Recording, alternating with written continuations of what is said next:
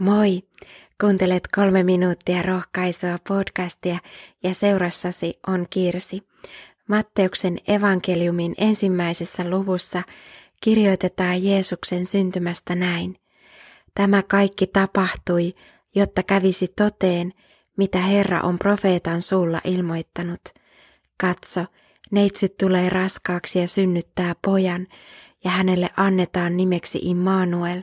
Se merkitsee, Jumala on meidän kanssamme. Profeetta Jesajan ennustus Messiasta toteutui Jeesuksessa. Yksi Jeesuksen nimistä on Immanuel. Tässä Matteus opettaa meitä, että Jeesus on Jumala, joka tahtoo elää lähellä omiansa. Hän tuli ihmisten keskuuteen ja se, joka näki hänet, näki Jumalan. Jumala kohtasi ihmisiä, opetti heitä, lohdutti, hoiti ja paransi, kutsui heitä seuraamaan häntä. Jumala tuli ihmiseksi, jotta hän pystyi sovittamaan ihmiskunnan synnit, mutta myös kulkemaan rinnallamme. Hän ei vain kertonut, mitä meidän tulisi tehdä, vaan hänestä tuli yksi meistä. Jeesuksen nimi kertoo siitä, että Jumala haluaa olla aina kanssamme. Jumala muistaa väsyneitä, masentuneita – hän muistaa omia luotujansa eikä ole unohtanut meitä. Kuinka ihmeellistä onkaan, että Jumala on aina kanssamme elämämme iloissa ja suruissa, ahdistuksenkin aikoina.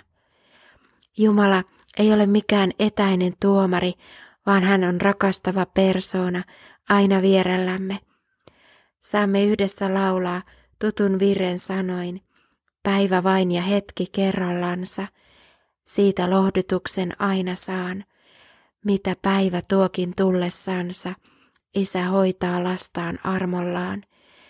Kädessään hän joka päivä kantaa, tietää kaiken mitä tarvitsen. Päivän kuormat, levon hetket antaa, murheen niin kuin ilon seesteisen. Jumalan suunnitelma ei lopu jouluun. Siksi Jeesus meni ristille – hänet haudattiin. Hän nousi kolmantena päivänä kuolleista. Hän on ylös noussut vapahtaja.